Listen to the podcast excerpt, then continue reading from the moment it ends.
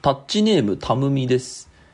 えー、田代さん、田淵さん、こんにちは。こんにちは。こんにちは。えー第638回蛙化現象のお話について思うところがあったため、初めてメッセージを送っています。えー田淵さんは、えー、と本来の意味から御用までボタンを2、3個掛け違えてるとおっしゃってましたが、私はそう感じていません。えー、蛙化現象という言葉の由来は、グリム童話のカエルの王様、えーカエルの姿に変えられてしまった王子様の話から来ているものです。そこから転じて、素敵な王子様だと思っていたのに気づかれた途端、えー突然、王子様がカエルに変えられてしまったかのような嫌悪感が生じるというのが本来の意味ですが、えー現在広く使われている意味は素敵な王子様だと思ってていたのにちょっとダサい姿、えーニアイコールカエルの姿を見て幻滅してしまうというところです。王子様だと思っていた相手がカエルになってしまったかのように感じる。えーつまり、行為が嫌悪感に変わるというところでは大きく差がないのではないでしょうか。なんなら、えーカエルの姿から戻った王子様と王女様が恋に落ち結婚するため、嫌悪感が好意に変わるというカエル化現象の真逆と言ってもいいお話です。えー言葉の成り立ちから真逆なので、もう何でもありじゃん、カエル化現象って思っています。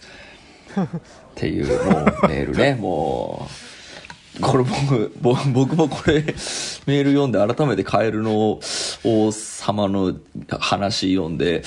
うん、まあ、なるほど、まあ、そもそももそもそもかっていうのは、まあ、ちょっとこう、合点がいくとこもなくもなかったんで、なんかい、この、うん、そうね、だからそのピリピリしてる人が、俺、これもその後いろいろ考えたんだけど、うん。やっぱり言葉に敏感な人と、うん。あとその当事者、うん、で、それ以外の人にとっては多分どうでもいいんだよ。うね。で、これ、あの、ちょうどさっき、あの、さっき昨日だっけ、タッチライングループで、うん。あのなんか戦略っていう言葉は、なんかあの広告戦略とかっていう戦略って言葉って戦争用語だよねっていう、うんうんでそれなんかみんな一般に使っちゃってるよねっていう話をちょっと知らないけど、うん。それもさ、戦争被害者とかさ、ね。なんか戦時中に嫌な目にあった元兵士とかはさ、なんでそんな一般人がそんな簡単に戦略とか言ってんのって、うんうん。ねまあ、傷つくとかトラウマが蘇るとかって、もうそうなってくると、うん。もうそれはもう仕方のないことで、うん。当事者。そうね。とね、その言葉に敏感な人、うんうん。でその2つ以外の人はさ、多分うん。どうでもいいから、こういう温度差が生まれるんだろうなっていう。うんうんうん、いやおっしゃる通りです。僕もあの後考えてえっとまああのえっとねその当事者ではまあないにせよその御用の,、えっとその使われ方の多分チャラさがすごい嫌だみたいな えっとことだったなって思いまして、チャラさね。あのだから前の放送の時に田淵君じゃあトラウマはどうなのって達夫さんが、あの質問してくれたことがあったんですけどトラウマに関してはあんまりあれえっとそんなに違和感ないなって思ったのは別にチャラく使われてはないんですよね、トラウマとか言ってその やってたら多分ムカついてたと思うんですよ。俺トラウマ、まあ、的なものがそんなにおめちゃくちゃ深いものがあるわけじゃないので、って思ってたんですけどまあ多分カエル化も一緒であの御用御用そのものがムカつくっていうのではなくて田代さんのおっしゃる通りそのえーっとなんだろうな、えーっとまあ当事者に近いというかその言葉の変化に敏感な、えーだから切れているっていうこの、えーっとゆえんになっているのはあの使われ方がチャラいみたいな。最初に見たのがだからえっとなんだっけな。え電車の駅の改札で残高不足で引っかかってたのを変えるかーって言ってて おいつマジムカつくなって思ったのが最初だったような気がするんでだからなるほど。言い方とか使い方みたいなあの来やすい感じが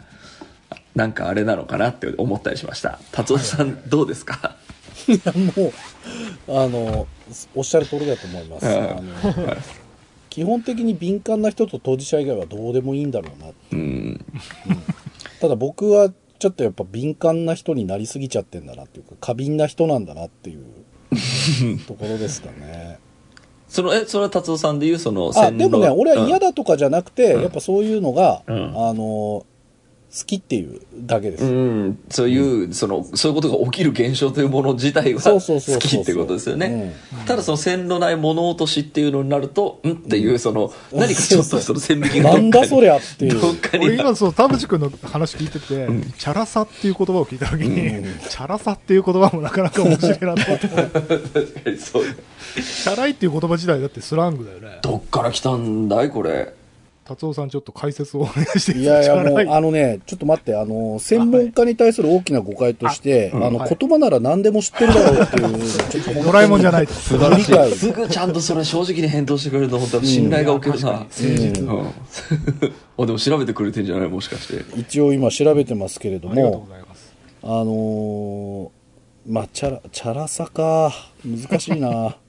チャラいチャラなんかオノパオノマトペというかなんかチャラっていう言葉のあチャラチャラしてる。そうそうチャラチャラですよねあのチャリンコの、チャリンコの、あれみたいな。ベルみたいな。チャリンコそうかでもチャラチャラってなんかアクセサリージャラジャラみたいな確かに確かに。そんな感じだね。そういう、まあ、チャラチャラしてるっていうチャラから来てるみたいですけどね。うんうんえー、外見が派手で安っぽい様。うん。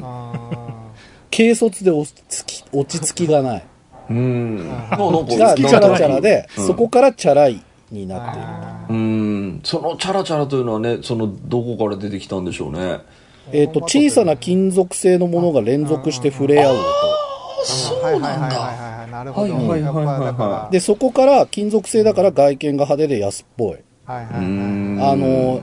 ちゃんと高いやつはゴツゴツするからってことだと思う。は、はあ、なるほど、なるほど。だからそれ、あ、うん。じゃジャラジャラになりますよね。おもおも音のそう響き的にね、だからそれもも軽くて安っぽいと。もともとのそのチャラチャラというその金属の擦れ合うなんなんちゃらみたいなのにめちゃくちゃロマンを感じてた人からするとそんあの若い、えーっとちょっと浮ついたようなやつが 外見がそのなんか安っぽくてみたいな人をチャラいっていうのが流行った時すっげえムカついたでしょうね。チャラチャラっていうのはなっていう、その、なんか猫用の小さい、あのね、そうそうそう。鈴とかをうん、開発してた人はイライラしてるかもしれない。そうだよね。なんかチャラチャラの使われるというかチャラチャラで一番なんかた高級そうなものでいうとなんか神事に使うこうなんていうんですかね神神事なんかあ、なんか鳴らすやつあるね。そうそうそうそうそう。シャンシャンやってるああいうやつ。そうそうシャンシャンとか。あっち系のなんかそれもちょっと浮かぶのでその人たちはちょっとイラッときたかもしれないですね、うんなんか。でもなんかあのなんか、擬音語から形容詞っていうのはね、面白いんですよ。確かに成り立ちとしてはすごい面白いですよね。ペラペラでペライっていうのはあります。あはいはいうん。ああ、偉いね。うん。うん、薄い薄いものでペラペラでペライがあるかな、なんか、あの全然ちょっと話それちゃいますけどあの漢字の成り立ちがうまいって思うやつすごい感動するんですよね。あの炎とか。あ本当だっていうそのああれでもすっごいなんかよくさあの、うん、せあのそれあれってなんか結構ろ論争になりましたよね。あの漢字の成り立ちを一人の人が全部作ったんじゃないか的なやつってなんかた達夫さんなんか,、かか白水じゃなくてなんだっけ？なえ白川静香ですか？そうそうそうそうそうそう、うん。なんかあれって結構専門家で評価分かれるとかじゃなかったでしたっけ？まあそうですね。漢字はあのめちゃくちゃ難しいし、うん。話が長くなりますよ。いしまった。やなんかそうあの形であのよくその漢字の練習帳とかに書いてあるその成り立ちはみたいなので、その焚き火みたいな絵がなんかその2段階目ではなんかちょっと線になって、うん。それが炎ってなった時の、うまいっていう。のを象形文字からの発生ね。形文字系のやつ僕ね結構好きなんですよ、なんか、でも俺それでいいと思うけどね、うん。まああの今覚えやすいじゃんその方が、ねそうね。表意文字なんだし、うんうん。あの別に間違ってていいと思う。んうん。ファンタジーを許容する。う、うん。さあということで今週も始めます。はい。田代智和と。田淵智也の「タッチレディオ」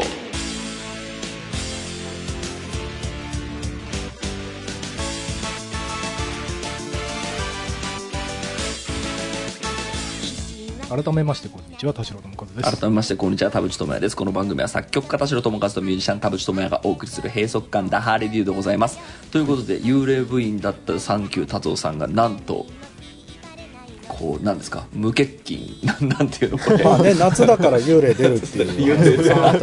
いいですね。いいですね。情緒が。今週も達夫さんがいてくれるぞということでまあ普通と思うともう達夫さんもうこうお待ちかねの普通お高いですよ。どんどんいやちょうどまあ待ってましたよ。ちょうど今い待っぱい溜まってる状態だったからいっぱい読んでいこう、はい、今日乱れ打ち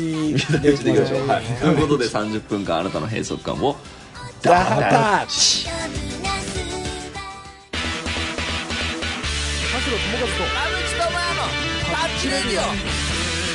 えータッチネームムキムキカンガルーです。田淵さん田代さん寺さんこんにちは。こんにちは。こんにちは。第637回を拝聴しドアノブの中心を押して施錠するタイプのトイレのドアについて意見がありメールします 最高だね、タッチレグ。垂れるよ最高だね。見があり。田淵さんはこれをすごい発明と紹介していましたがちゃんと施錠されているか確認したい身からするとドアノブをひねると開いてしまうということに欠陥に感じてしまいます家や車なども念入りに施錠確認する性格なので施錠確認ができないトイレで用を足す際に本当に鍵がかかっているのかと不安になってしまうのです。上記のものは主観的な意見ですが客観的な意見として故障しているかどうかが、えー鍵業者以外に確認できないことも、えー現代のドアで見なくなりつつある要因の一つだと思います。少数意見かもしれませんがご参考になりましたら幸いですっていう。あの俺はあのトイレのドアで丸っぽちが真ん中についてるやつで押すと閉まってドアひねると開くっていうのはめちゃくちゃ分かりやすくてすごい発明だけど最近ないよねっていう話したんですけど、うん。それについてのご意見ありました？いや、僕も田淵君と全く同意見だけど。本当？本当？俺これ発明だって思ってる思ったよね。すごいなって思ったよね。俺ね、うん同じことをね、あの、水道の蛇口でいろいろ考えてたの。はいはいはい。あの、水道の蛇口って、まあ手でひねってうん。水が出るじゃん。うんうんで、洗ってまた蛇口閉めるじゃん。うんでも、一番最初汚い手で蛇口をひねって、わかる手洗って、わかるで、その蛇口を触るとまた結局汚くなるじゃん。わかるわかる。この、この矛盾をどうしたらいいのかって考えてた時に、まあ、今でこそ、うんその、触らないでも水出てくるの結構増えましたけど、うん。たまに、あの、蛇口の下になんか T、T 字みたいなのがあって、下から押すと水が出るタイプのやつあるじゃん。ああの、公園とかにたまにあるんだけど、はいはいはいはい。これ大発見じゃねえって俺昔思ったんだけどね。俺ま、そ、なんか、その田淵くんの鍵の話聞いた時に、あの、蛇口のことを思い出した。これ使った人、ノーベル賞もらっていいんじゃないなんか居酒屋とかで足でね、こうガチャンって踏むとあるあるあるああるあるある。るあるあるあるある。そうなんかああいうなんかこうあその発想すごいねっていうのがそんなに なんかこうね浸透してないというかそのうん歴史の転換になってないってなるとだからそれで言うとあれだよねトイレとかもさ、あの昔の商業ビルみたいなやつって、うん。あの普通にドアを取っ手を引っ張って開けないと開けられないからあれもまさにその汚い手で触っとはねそうそうそう。そうそうそう最後ね手を洗った後にまた開けないといけない、うんだから最近のってなんか迷路みたいにさカクカクカクカクなってるなっててその戸がないっていうだから触らないで入れる、うん。ああ確かに確かに。あれはそういうことなんだあそういうことなんだ。なるほどなるほど。だからあの大きい方するあの扉もさ、うん。あの普通に開けて鍵を閉めなきゃいけないじゃうない、んあれもなんかうまくできないのかね。ねなんかありそうな気がするんですけど。でもなんかその発明だと思っていて、まあ、この人の意見もおっしゃる通りなんであのもしかしたらそのこう理由があってあのちょっとなんでしょうこう劣るものとして淘汰されていったのかもしれないですけどあの最近思うのがあのロビーイング活動に成功したものは残りそれがうまくいかなかったものは廃れていくのではないかみたいな、えーっと多分例えば音楽再生ソフトでありますとかゲームでありますとか、あのすごかったんだけど、えー廃れたみたいなものでじゃあ残ったもの何っていうと政治的に上手だったものとか、うん。でってなんかありえないかねってちょっと思ったの。であのなんでごめんなさい急にめっちゃ話それますけどあの僕が好きなあのえっ、と電動キックボードループっていうのがあって今あの東京都内でいろいろあってそうシェアサイクルみたいな感じで乗ってちょ俺便利ですごい好きでよく使ってたんですけど、えっと今月から4月1日から、えっと時速が20キロ5キロ上がったんですね。うん。でえっとで、えっと、ヘルメットは、まあ、あのもちろん自転車で一緒一緒で努力義務。で免許もいらないってなったんですよね。でこれ多分、えっと、法律が変わったのは多分1年前なんですよ、えっと、1年前ぐらいに、えっと、あとそれが施行されたのが今回の7月1日だとしてでも、えっと、キックボードって、えっと、あれ20キロにすると絶対事故多発するし、えっと、普通に事実人死んでるし、えっと、そういうのが当たり前な中、えーっとこれ今からヘルメットかぶんなくていいよとかその免許いらないよってなるのはおかしいっていう。あのでそれであのこれはもうあくまで一説なんであの本当のことではないですけど、えーっとなんかとあるツイツイートで見て確かにと思ったのがこんなその危険なものが、えーっとちゃんしかもこの1年ででその法律が変わったのも多分僕タッチリードで話したものと思うんですけどあまりに早いんですよ。うん。あのある日急に20キロ以下だったら特殊小型として認めるっていう、うん。えもうできたの？それと思って。う ん今まだ実験段階じゃんみたいなのがあったんですけどすごいこうすごくこう上手なこうなんでしょうこうキャンペーンの仕方が多分あったんだろうなと思ってでそのループがあの、まあ、20キロになってちょっとこうルールが変わった後もちゃんと警視庁と,、えー、と一緒にやって防犯なんでしょうこうじ事故防止キャンペーンみたいなことを普通になんかこう公園とかでなんかどうやらやったりしてたらしいんですよ、うん。うめえと思って。であもーそういうの大事なんだな生き残りってっていうのはちょっと思ったりした、うん。なるほどね。どうどうですか達夫さん？いやいやあのどうですか達夫さんもうやめましょうよ。え なんでちょっと俺話題の振り方それしか知らない。次の話題いきますかじゃあ。じゃあ次のメールいくか、うん。えーっと田代さん田淵さん寺さんダハタッチでございます。ダハタッチでダハタッチでございますえー特に閉塞感というほどでもないのですが、えーコンクール私が見ていたドラマの4本のうち3本は料理がめちゃくちゃ上手な男性がヒロインのお相手役でした。たまたま私がセレクトしたドラマがそうだったというより見ていた理由は主題歌担当のバンドが好きだったからとか家族がリビングで見ていてなんとなく自分も見ていたというような流れでした。別に全然いいのですが世の中お料理が上手な男性がこんなに溢れているのでしょうか。私の旦那さんも結婚する前から、えー料理上手です、えーテレビで料理をする男性がたくさん出てくると、えー男の人の方が料理うまいよねと考えてしまう女性が増えてしまわないか少し心配です。心配？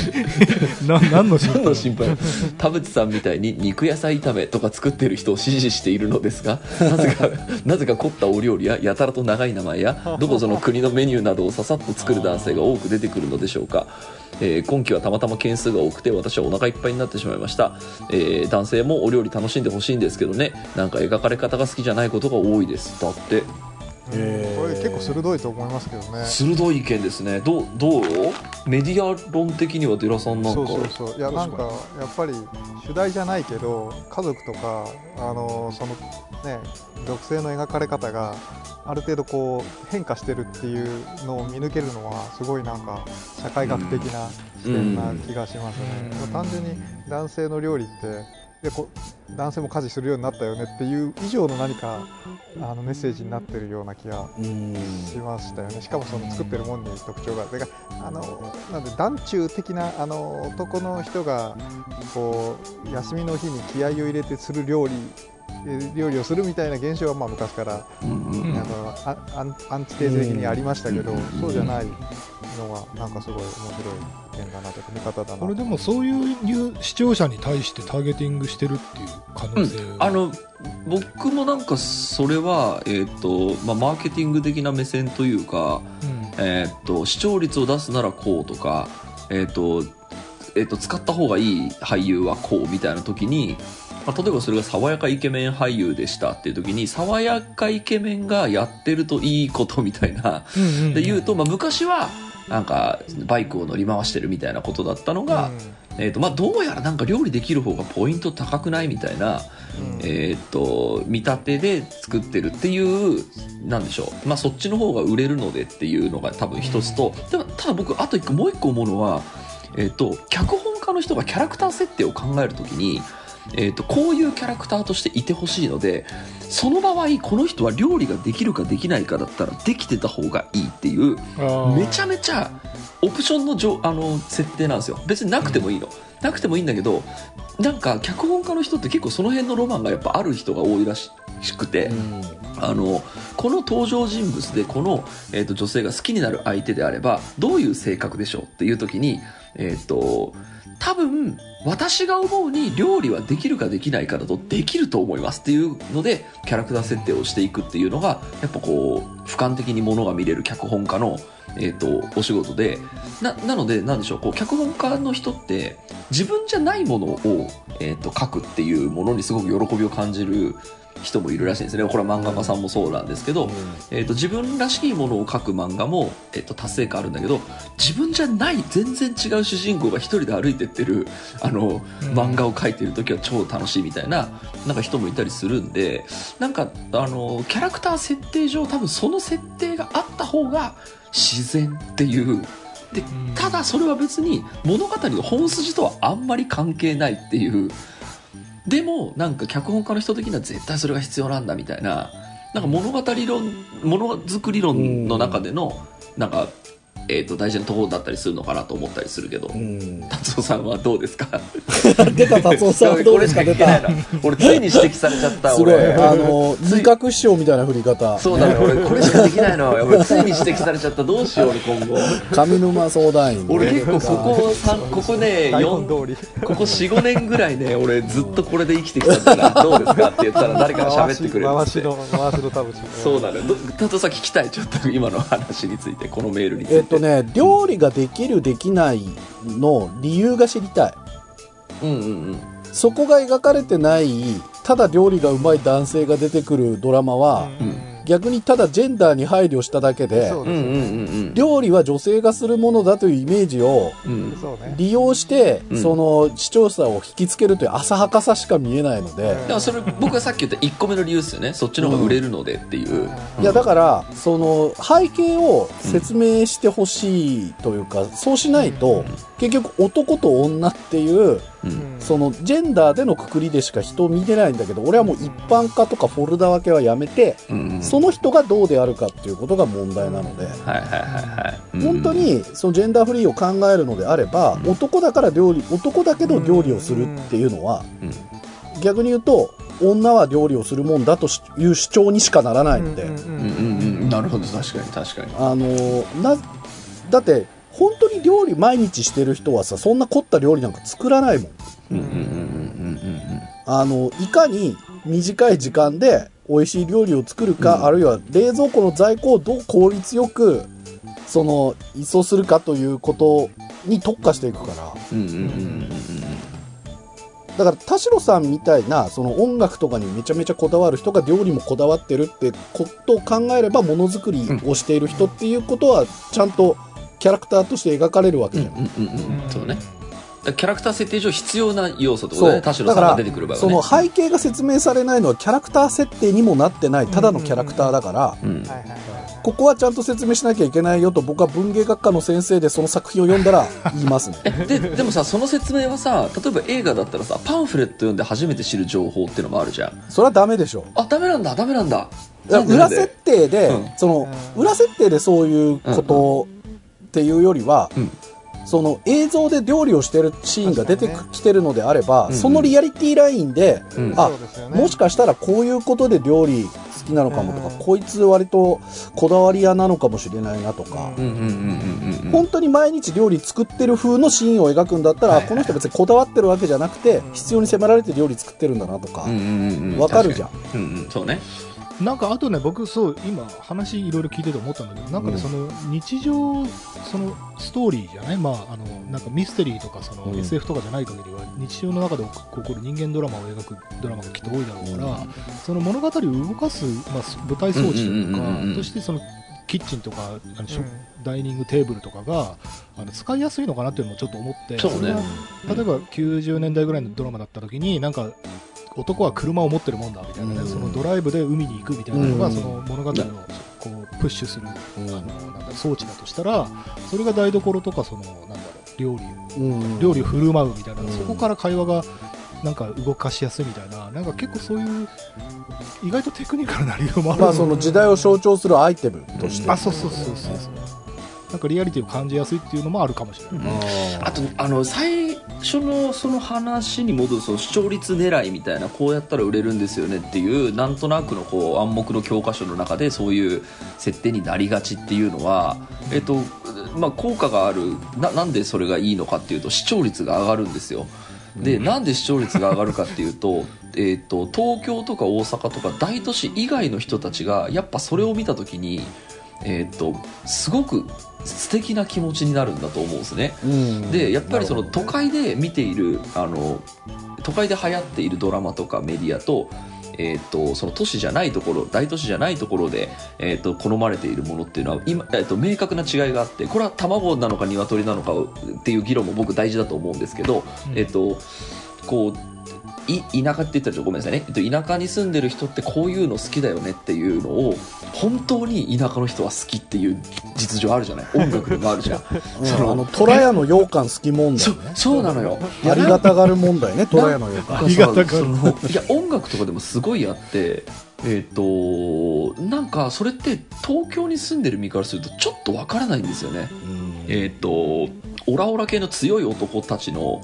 えーっと シンガーだったりグループみたいなものがすごく、あの売れていると。で特にスポーツ選手がそういうの好きな人多いんですよ。うん。でスポーツ選手にああの好きなバンド誰ですかって言うと絶対その辺出てくるんですよ。でいやいや普通に生きてたら音楽それ聴かないだろみたいな そのなんでいろいろある音楽の中でしかもだいぶの打率でそのお大勢のスポーツ選手がそれを上げるっていうのは高校生の時そうなんですよ。に地方の高校生で過ごした時にカラオケで行ったからってことじゃないの？そだからそうだからそういうなんでしょうねその、まあ、そういうのが好きになってしまう動線っていうのが、まあ、でテレビでそればっかり流れてるからとかそのカラオケでそればっかり流れあの歌われるからっていうのも、まあ、あると思うんですけどやっぱそこに対する憧れみたいなものがうん。多分あってこれってね東京で特に僕とか達夫さんもそうだけどその育ってきた身からすると分からない回路な気もするんですよね。どう？うん東京っていうくくりなのかどうかわかんないけどやっまあ、ぱ都市とかね。でもねこれやっぱねエリア差とかじゃないともう最近思うんだけど本当。やっぱね、圧倒的にねミーハーな人とそうでない人っていうのはいる。そう。でそれはもちろんいるよとの都会にもでいるけど。東京にもねやっぱミーハーな人っていいるいるるん。だよいるはいるね。俺らなんかからするとさ有名かどうかってあんま関係ないじゃん。うんうん有名だからありがたいってないじゃん。その本質的じゃないから、うんうんだけど有名だから好きっていう人がやっぱ一定数いるんだよね。がいるね。音楽にもいるね。うん。みんなが知ってるから好きっていうのも一定数いるんだよね。俺そこがうん。めちゃくちゃ怖いっていうかあ理解がで及ばない。あうんあのねでもそれって都会だとえっとそういう人たちももちろんいるんですけどそうじゃない人も結構な割合でいまあるんで、確かにそれはおっしゃる通り、うん。そうでうん。クラスの中の縮図で言うと、えそんなにみんながみんなそれ好きってわけではないよねっていう、うん。マイナー趣味に出会う可能性みたいなもんですよね、うん。マイナー趣味が存在しているところで育てばそれに出会う可能性もそうな高いけどんですよね。ただでそう。もそうじあのゃないね、だからこれはねあの選挙の時とかにも感じることでもあるんだけど。あのやっぱねし少数派が少数派というものがそもそも少ない。あの一クラスに少数派って何人もいるじゃん。うんうんうんうんお笑いが好きでもお笑いの中でもテレビに出てないこの人が好きとか音楽が好き音楽の中でも、えーデスメタルが好きとかさ、ん。はい。ジャズが好きとかいろいろあるけど、うんそもそもテレビに出てない人の音楽聴いてる時点で少数派になっちゃう。うんうん。から浮きまくるんだよ、うん。うん。そうだね。うん、なのでうん。なんかやっぱりみんなが知ってるものっていうものにより安心感を抱くっていうのは、いやそうね。安心感っていうのはやっぱそもそも人口が少ないところではそうなるんだろうなと。でも、東京だったら、うん。ジャズ好きなやつが学校にもう一人ぐらいはいて、そうなのよそうなの。なんかのタイミングでうん。慣れ合えるから、うんうんうんなんか別に、あ、これでいいんだみたいな感じになるよね。なると思います。まあだからそれがそのインターネットがしやすいんだよね、うん。地方って。インターネットとか SNS が出てきたことによってもしかしたら地殻変動が起きてるのかもしれないですけど、やっぱりなんか一定のこういうのって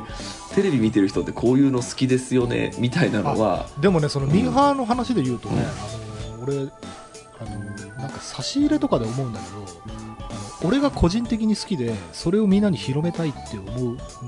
思うとしてね、うん。もう個人商店のあのブランドでも何でもない何かの俺の近所のお菓子ででちょっとなんか独特な組み合わせだとするじゃない？それよりもやっぱり、えっと、有名ブランドもしくは、えっと、最近流行りのあのメーカー。で、うん。その中で俺が好きなものを持っていけばあのなんか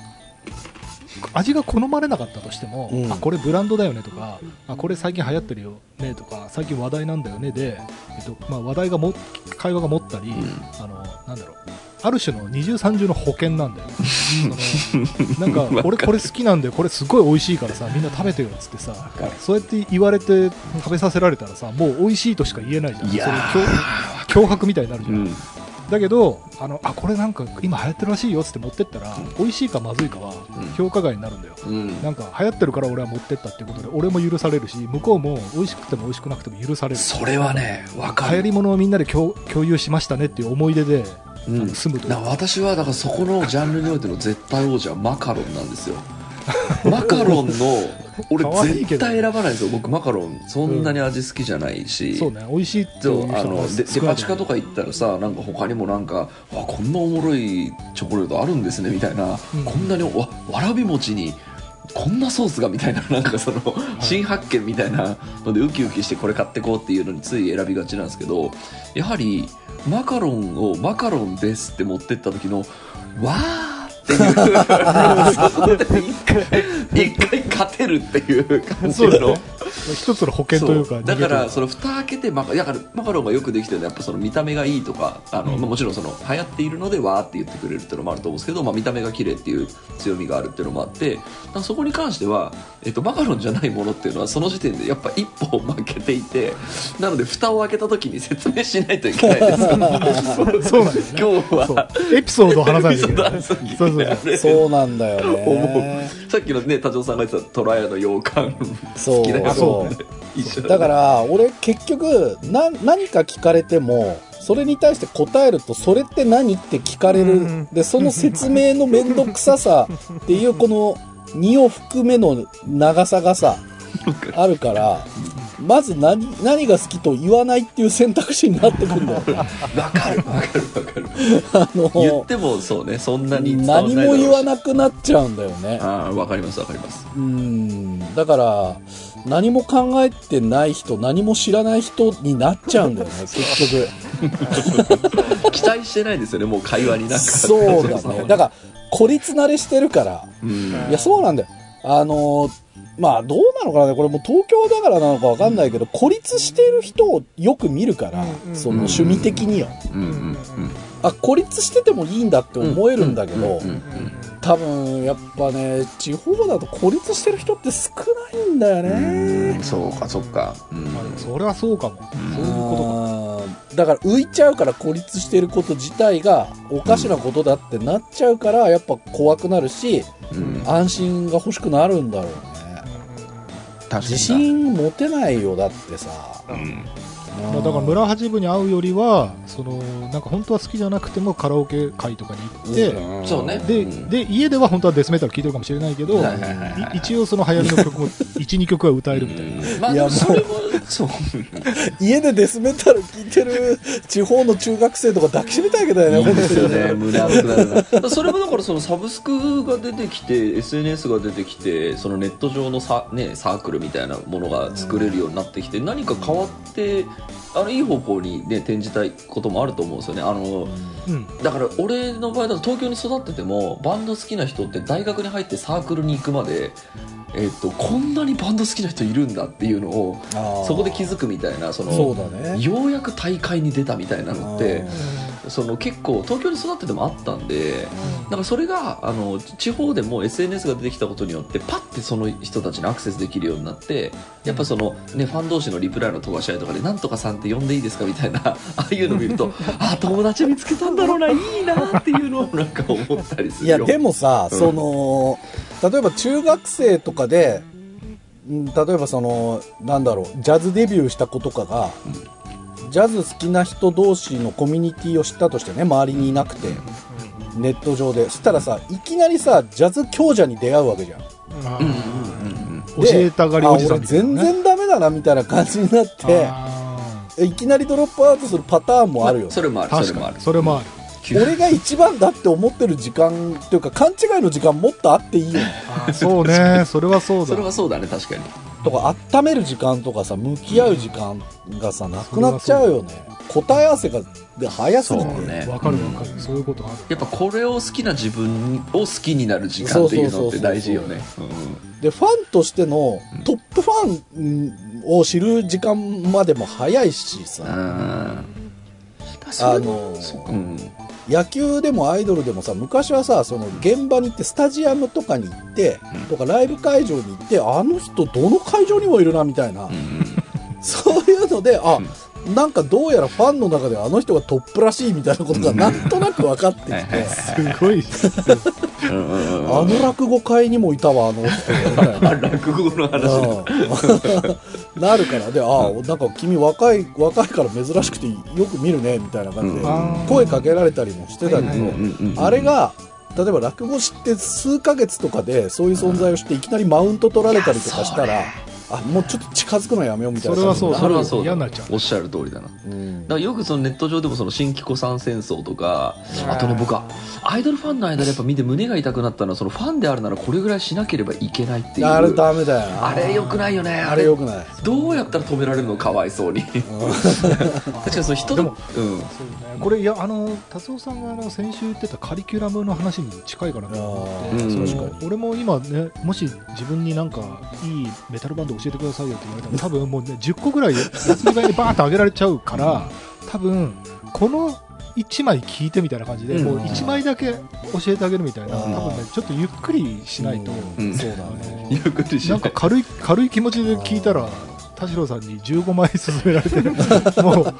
うもうふ負担だわ嫌だみたいな。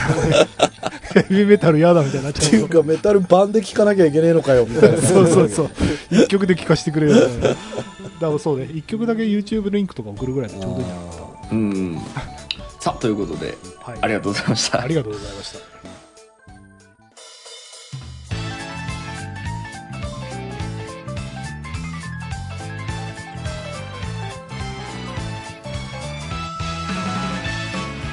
はい、エンディングのお時間でございます。今週もありがとうございました。番組のご意見、ご感想はブログのメールフォームよりお寄せください。タッチ2人に話してもらいたいこと大募集でございます。e メールアドレスはタッチリディオアットマーク Gmail.com、tacchiradio アットマーク Gmail.com でございます。オフィシャルツイッターの方もぜひチェックしてください。ということで、